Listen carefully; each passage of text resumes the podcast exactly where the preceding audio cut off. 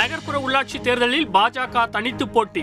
இரண்டாயிரத்தி இருபத்தி நான்கு நாடாளுமன்ற தேர்தலில் கூட்டணி தொடரும் என்றும் பாஜக தலைவர் அண்ணாமலை அறிவிப்பு. இரண்டாயிரத்தி இருபத்தி நான்கு பாராளுமன்ற தேர்தல் தேசிய ஜனநாயக கூட்டணியில் அதிமுக பாஜக எல்லாம் இருந்து தான் தமிழகத்தை வந்து எதிர்ப்போம். தேசிய அரசியலில் இணைந்து செயல்படுவோம் என அதிமுக இணை ஒருங்கிணைப்பாளர் எடப்பாடி பழனிசாமி கருத்து. அதிமுகவும் தேசிய கட்சியோடு இணைந்து தான் நாங்கள் செயல்படுவோம். மூன்றாவது வேட்பாளர் பட்டியலை வெளியிட்டது அதிமுக.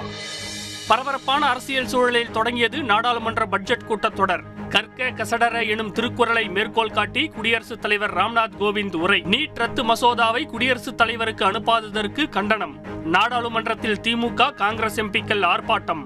பட்ஜெட் கூட்டத்தொடரில் ஆக்கப்பூர்வமான விவாதங்கள் நடைபெறும் என பிரதமர் மோடி நம்பிக்கை. நடப்பு ஆண்டில் இந்திய பொருளாதாரம் ஒன்பது புள்ளி இரண்டு சதவீதமாக உயரும் என கணிப்பு. தலைமை பொருளாதார ஆலோசகர் அனந்த நாகேஸ்வரன் தகவல். தஞ்சை பள்ளி மாணவி தற்கொலை வழக்கு சிபிஐக்கு மாற்றம்.